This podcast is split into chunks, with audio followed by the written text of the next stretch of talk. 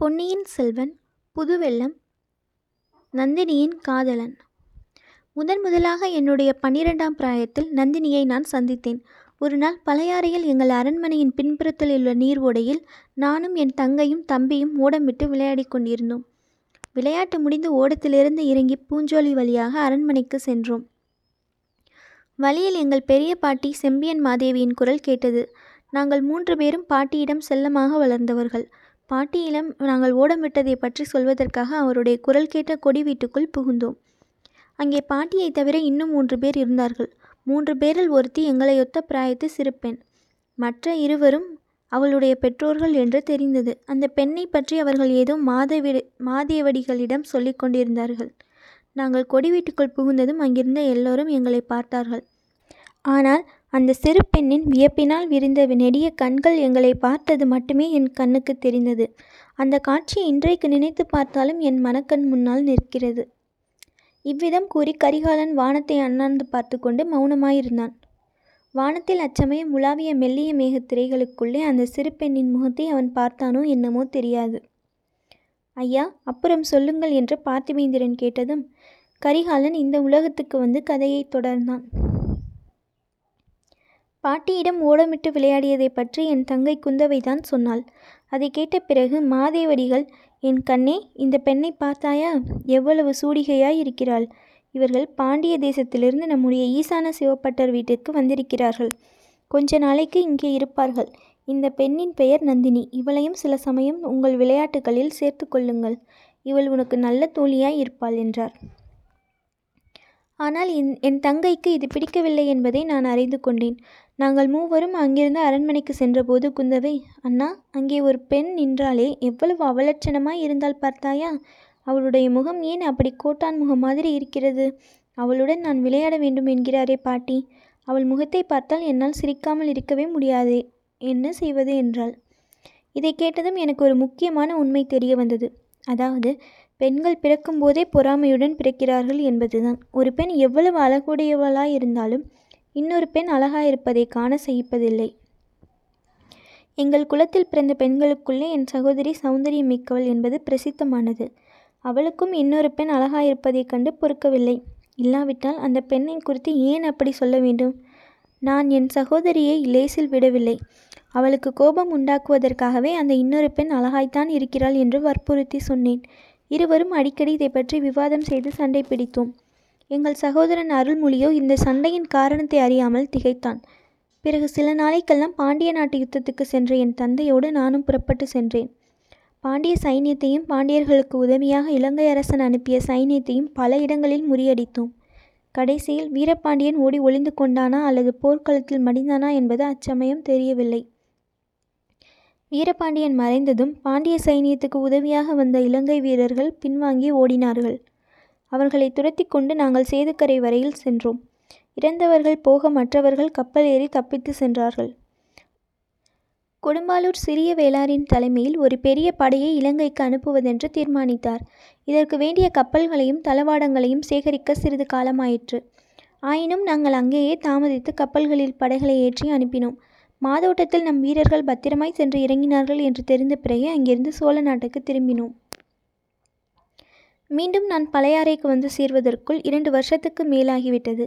மதுரை பக்கத்திலிருந்து வந்திருந்த அர்ச்சகர் பெண்ணை நான் அடியோடு மறந்துவிட்டேன்.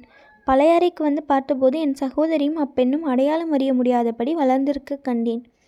அவர்கள் இருவரும் மிக்க ஸ்நேகத்துடன் ஸ்நேகத்துடன் பழகுவதையும் கண்டேன். நந்தினி வளர்ந்திருந்தது மட்டுமல்ல, ஆடை ஆபரணங்களினாலும் ஜொலித்து கொண்டிருந்தாள். இது என் சகோதரின் சகோதரியின் காரியம் என்று அறிந்தேன். முன்போலில்லாமல் நந்தினி இப்போது என்னை பார்த்ததும் பார்க்கவும் பேசவும் கூச்சப்பட்டாள். அதை நான் போக்குவதற்கு பாடுபட்டேன். வேறு எதிலும் காணாத இன்பம் அவளுடன் பேசி பழகுவதில் அடைந்தேன். இது எனக்கு அந்த சிறிய பிராயத்தில் எவ்வளவு விலை வியப்பை அளித்தது என்பதை சொல்ல முடியாது. காவேரியில் பெருகி வரும் புதுவெள்ளத்தை போல் என் உள்ளத்தில் ஏதோ ஒரு புதுமை உணர்ச்சி பொங்கி வெள்ளமாய் பெருகி கொண்டிருந்தது. ஆனால் இது என்னை சேர்ந்தவர்கள் யாருக்கும் பிடிக்கவில்லை என்பதை விரைவிலேயே கண்டு கொண்டேன். நான் வந்ததிலிருந்து குந்தவை அப்பெண்ணிடம் வெறுப்பை காட்டத் தொடங்கினாள். ஒரு நாள் எங்கள் பாட்டியார் மாதேவரிகள் என்னை அழைத்து, நந்தினி அர்ச்சகர் வீட்டு பெண், நீயோ சக்கரவர்த்தி குமாரன், உங்கள் இரண்டு பேருக்கும் இப்போது பிராயமும் ஆகிவிட்டது. ஆகையால் நந்தினியிடம் நீ பழகுவது உசிதமல்ல என்று புத்திமதி கூறினார். அதுவரை பாட்டியை தெய்வமென மதித்து வந்த நான் அப்போது அவரிடம் கோபமும் அவருடைய வார்த்தையில் அவமதிப்பும் கொண்டேன். அவருடைய புத்திமதியை மீறி நந்தினியை தேடி பிடித்து பேசி பழகினேன். இது நெடுங்காலம் நிலைத்திருக்கவில்லை. திடீரென்று ஒரு நாள் நந்தினியும் அவளுடைய பெற்றோர்களும் பாண்டிய நாட்டில் அவர்களுடைய ஊருக்கு புறப்பட்டு சென்று விட்டார்கள் என்று தெரிந்தது. அப்போது எனக்கு துக்கம் பொங்கி வந்தது. கோபம் என்னை மீறி வந்தது. துக்கத்தை என் மனதிற்குள் வைத்துக்கொண்டு கோபத்தை என் சகோதரியின் பேரில் காட்டினேன். நல்ல வேளையாக சில நாளைக்கெல்லாம் நான் வடக்கே பிரயாணப்பட நேர்ந்தது. திருமுனைப்பாடியையும் தொண்டை மண்டலத்தையும் ஆக்கிரமித்திருந்த ராஷ்டிரகூட படைகளை விட்டு விரட்டுவதற்காக புறப்பட்ட சோழ சைன்யத்துடன் நானும் புறப்பட்டு வந்தேன். அப்போதுதான் நீயும் நானும் சந்தித்தோம். இணைப்பிரியா சிநேகிதர்களானோம். மலையமான் அரசருடைய உதவியுடன் நீயும் நானும் ராஷ்டிரகூட படைகளுடன் போரிட்டோம். பாலாற்றுக்கு வடக்கே அவர்களை துரத்தி அடித்து காஞ்சி நகரையும் கைப்பற்றினோம். அச்சமயத்தில் இலங்கையிலிருந்து கெட்ட செய்தி வந்தது. நமது படை அங்கே முறியடிக்கப்பட்டதென்றும் கொடும்பாளூர் சிறியவேளார் இறந்துவிட்டார் என்றும் தெரிந்தன. இதை கேட்டுவிட்டு அதுவரையில் பாலைவனத்தின் மத்தியில் பாறை குகையில் ஒளிந்திருந்த வீரபாண்டியன் புற்றிலிருந்து பாம்பு புறப்படுவது போல் வெளிப்பட்டு வந்தான். மறுபடியும் சைன்யத்தை திரட்டிக்கொண்டு மதுரையை கைப்பற்றி மீனக்கொடியை ஏற்றினான். இதையெல்லாம் கேட்டபோது உனக்கும் எனக்கும் எப்படிப்பட்ட வீராவேசம் உண்டாயிற்று என்பது ஞாபகம் இருக்கிறதல்லவா? நாம் இருவரும் உடனே புறப்பட்டு பழையாறைக்கு சென்றோம். என் தந்தை சக்கரவர்த்திக்கு அப்போதே உடல் நலம் கெடத் தொடங்கியிருந்தது. கால்களின் சு சுவாதீனம் குறைந்திருந்தது. ஆயினும் சக்கரவர்த்தி பாண்டிய நாட்டு போர்க்களம் புறப்பட சித்தமாயிருந்தார். வேண்டாம் என்று நான் அவரை தடுத்தேன். பாண்டிய சைன்யத்தை முறியடித்து மதுரையை மீண்டும் கைப்பற்றி வீரபாண்டியனுடைய தலையையும் கொணராமல் சோழ நாட்டுக்கு திரும்புவதில்லை என்று என் தந்தை முன்னால் பிரதிஜ்ஞை செய்தேன். அப்போது நீயும் என்னுடன் இருந்தாய். என் பிரதிஜ்ஞையை ஒப்புக்கொண்டு என் தந்தை நம்மை பாண்டிய நாட்டு போர்க்களத்துக்கு அனுப்பினார். ஏற்கனவே படைத்தலைமை வகித்து சென்றிருந்த கொடும்பாளூர் பூதி விக்ரம கேசரியின் தலைமையில் நாம் போர் செய்ய வேண்டும் என்று பணித்தார். அதற்கு சம்மதித்து நாம் சென்றோம். வழியில் பெரிய பழுவேட்டரையரை சந்தித்தோம். அவரை படைத்தலைவராக்காமல் கொடும்பாளூர் வேந்தரை நியமித்ததில் பழுவேட்டரையருக்கு அதிருப்தி உண்டாகியிருந்தது என்பதை அறிந்தோம். நம்முடைய போர் ஆவேசத்தை கண்டு சேனாதிபதி பூதி விக்ரம கேசரி யுத்தம் நடத்தும் பொறுப்பை நம்மிடமே ஒப்பித்து விட்டார். நண்பா, அந்த யுத்தத்தில் நீயும் நானும் நம்ப முடியாத வீர செயல்களை புரிந்தோம் என்று பெருமை கொள்வதில் யாதொரு தவறும் இல்லை.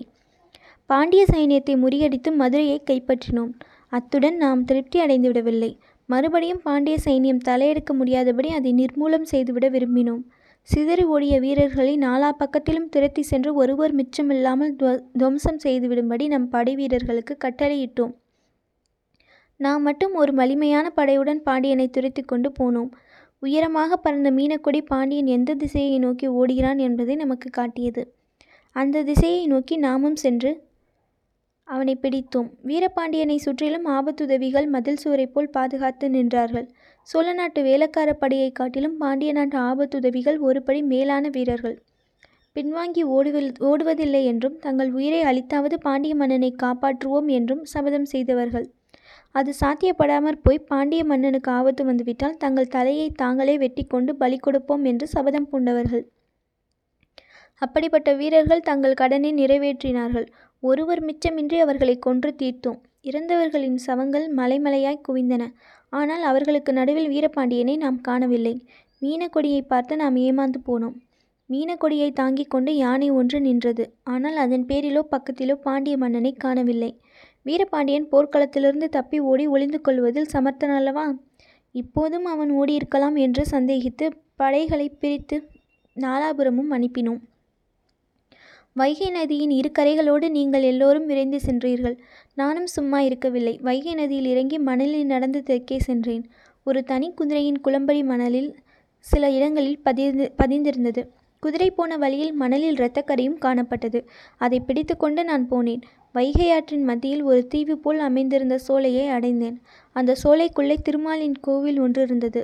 அதையொட்டி இரண்டொரு அர்ச்சகர் வீடுகள் இருந்தன. பெருமாள் பூஜைக்குரிய பூமரங்கள் அச்சோலையில் பேராளமாக இருந்தன. ஒரு சிறிய தாமரை குளம் பூத்து குலுங்கி கொண்டிருந்தது. நண்பா, உனக்கு ஒருவேளை ஞாபகம் இருக்கலாம். அந்த சோலையை சுட்டி காட்டி அதில் நம் வீரர்கள் யாரும் தப்பித்தவரை கூட பிரவேசிக்க கூடாது என்று நான் கண்டிப்பான கட்டளையிட்டிருந்தேன். இதற்கு காரணம் அந்த பெருமாள் கோவிலின் பூஜைக்கு பங்கம் எதுவும் வரக்கூடாது என்று நான் எண்ணியது மாத்திரமல்ல, அங்கே இருந்த பட்டரின் வீட்டில் என் உள்ளத்தை கொள்ள கவர்ந்து என் நெஞ்சில் கோவில் கொண்ட பெண்ணரசி இருந்ததுதான். ஒரு நாள் அந்த சோலைக்குள் நான் புகுந்தபோது நந்தினியை பார்த்து விட்டேன். அவளுடைய கோலம் இப்போது சிறிது மாறிப்போய் இருந்தது. தலை கூந்தலை ஆண்டாள் விக்கிரகத்தைப் போல் முன்னால் மகுடமாக கட்டி அதில் பூமாலை சுற்றி சுற்றியிருந்தாள். கழுத்திலும் பூமாலை தரித்திருந்தாள். இது என்ன கோலம் என்று நான் கேட்டேன். அவள் என்னை பிரிந்து வந்த பிறகு மானிடர் யாரையும் மணப்பதில்லை என்றும் ஆண்டாளைப் போல் கண்ணனையே மணப்பது என்றும் சங்கல்பம் செய்து கொண்டதாக கூறினாள். இது வெறும் பைத்தியக்காரத்தனமாக எனக்கு தோன்றியது. மானிட பெண்ணாவது கடவுளை மணப்பதாவது. ஆயினும் அதை பற்றி அச்சமயம் விவகாரம் செய்ய நான் விரும்பவில்லை. யுத்தம் முடியட்டும், பிறகு பார்த்து கொள்ளலாம் என்று எண்ணினேன். அவளுக்கு ஏதேனும் உதவி வேண்டுமா என்று கேட்டேன். உங்கள் போர் வீரர்கள் யாரும் இங்கு வராதபடி செய்யுங்கள். இங்கே என் வயதான தாய் தந்தையர் மட்டும்தான் இருக்கிறார்கள். அவர்கள் கண் தெரியாதவர்கள். திடகாத்திரமான என் தமையன் ஒருவன் இருக்கிறான். அவன் இப்போது திருப்பதி யாத்திரை போயிருக்கிறான் என்றாள். அவள் கேட்டபடி அங்கே நம் வீரர் யாரும் வராமல் பார்த்து கொண்டேன். அப்புறம் இரண்டு மூன்று தடவை அவளை போய் பார்த்தேன். அவளிடத்தில் நான் கொண்ட பழைய மோகம் ஒன்றுக்கு பத்து மடங்கு பெருகி பெருகி கொழுந்து விட்டிருந்தது. எனினும் பொறுமையை கடைபிடித்தேன். வந்த காரியத்தை முதலில் முடிக்க வேண்டும். வீரிய வீரபாண்டியனுடைய தலையுடன் பழையாறைக்கு போக வேண்டும். அதற்கு பிரதியாக நந்தினியை மணந்து கொள்ள தந்தையிடம் அனுமதி கேட்பது என்று முடிவு செய்தேன். இப்படி நான் தீர்மானித்திருந்த நிலையில் ஒன்ற ஒற்றை குதிரையின் குளம்படி அந்த சோலைக்குள்ளே போயிருப்பதை கண்டதும் அளவில்லாத வியப்பும் ஆத்திரமும் கொண்டேன். மேலும் சென்று பார்த்தபோது அடர்ந்த மரங்களின் மறைவில் குதிரை கட்டியிருப்பதை கண்டேன். எனவே தப்பி வந்தவன் அந்த குடிசை வீடுகளில் ஒன்றில்தான் இருக்க வேண்டும். நந்தினியின் வீட்டுக்கு சென்று பலகனி வழியாக பார்த்தேன். நண்பா, அங்கே நான் கண்ட காட்சி பழுக்க காட்சியை இரும்பினால் என் நெஞ்சில் தீட்டியது போல பதிந்திருக்கிறது. ஒரு பழைய கயிற்றுக்கட்டிலில் வீரபாண்டியன் படுத்து கிடந்தான்.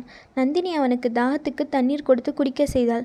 அவள் முகம் முன் எப்போதும் இல்லாத காந்தியுடன் ஜொலித்தது. அவள் கண்களில் இரண்டு துளி கண்ணீர் ததும்பி நின்றது. என்னை மீறி வந்த ஆத்திரத்துடன் கதவை படார் என்று உதைத்து திறந்து கொண்டு உள்ளே போனேன். காயங்களை கட்டி கொண்டிருந்த நந்தினி என்னை கண்டதும் அதை நிறுத்திவிட்டு முன்னால் வந்தாள். சாஷ்டாங்கமாக என்னை நமஸ்கரித்து எழுந்தாள். கைகூப்பிய வண்ணம், ஐயா, நீங்கள் என் பேரில் ஒரு நாள் வைத்திருந்த அன்பின் பேரில் ஆணையிட்டு வேண்டுகிறேன். இவரை ஒன்றும் செய்யாதீர்கள். படுகாயப்பட்டு கிடக்கும் இவரை உங்கள் கையால் கொல்ல வேண்டாம் என்றாள். நான் தட்டு தடுமாறி, உனக்கும் இந்த மனிதனுக்கும் என்ன சம்பந்தம்? எதற்காக அவன் உயிரை காப்பாற்றும்படி கேட்கிறாய் என்றேன். இவர் என் காதலர். இவர் என் தெய்வம். இவர் என்னை மணந்து கொள்ள சம்மதித்திருக்கும் தயாளன் என்றாள் நந்தினி. காயம்பட்டிருந்த வீரபாண்டியனை பார்த்து கொஞ்சம் உண்டாகியிருந்த இரக்கமும் என்னிடமிருந்து அகன்று விட்டது. இந்த பாதகன் சண்டாளன் எப்படி என்னை பழிவாங்கிவிட்டான்? என் ராஜ்யத்தையே கைப்பற்றியிருந்தாலும் பாதகமில்லை. என் உள்ளத்தில் கொடி குடிகொண்டிருந்த பெண்ணரசியை அல்லவா அபகரித்து விட்டான். இவனிடம் எப்படி இரக்கம் காட்ட முடியும்? முடியவே முடியாது. நந்தினியை உதைத்து தள்ளிவிட்டு அவளை தாண்டி கொண்டு சென்று வாளின் ஒரே வீச்சில் வீரபாண்டியனுடைய தலையை வெட்டி வீழ்த்தினேன். அந்த மூர்க்க பயங்கர செயலை இப்போது நினைத்து பார்த்தால் எனக்கு வெட்கமாயிருக்கிறது. ஆனால் அச்சமயம் யுத்தவெறியோடு கூட குரோத வெறியும் என்னை பீடித்திருந்தது. அந்த ஆவேசத்தில் வீரபாண்டியனை கொன்றுவிட்டு அந்த வீட்டின் வாசற்படியை தாண்டும் போது நந்தினியை ஒரு முறை திரும்பி பார்த்தேன். அவளும் என்னை கண்கொட்டாமல் பார்த்தாள். அதை போன்ற பார்வை இந்த பூ உலகில் நான் கண்டதில்லை. அதில் காம குரோத லோப மோகம் மதம் ஆச்சரியம் என்னும் ஆறுவித உணர்ச்சிகளும் அத்தனை நெருப்பு ஜுவாலைகளாக கொழுந்துவிட்டு எரிந்தன.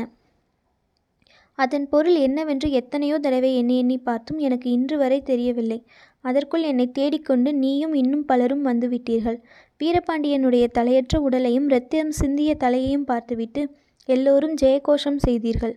ஆனால் என்னுடைய நெஞ்சில் விந்திய பர்வதத்தை வைத்தது போல் வெறும் பெரும்பாரம் அமைக்கு கொண்டிருந்தது.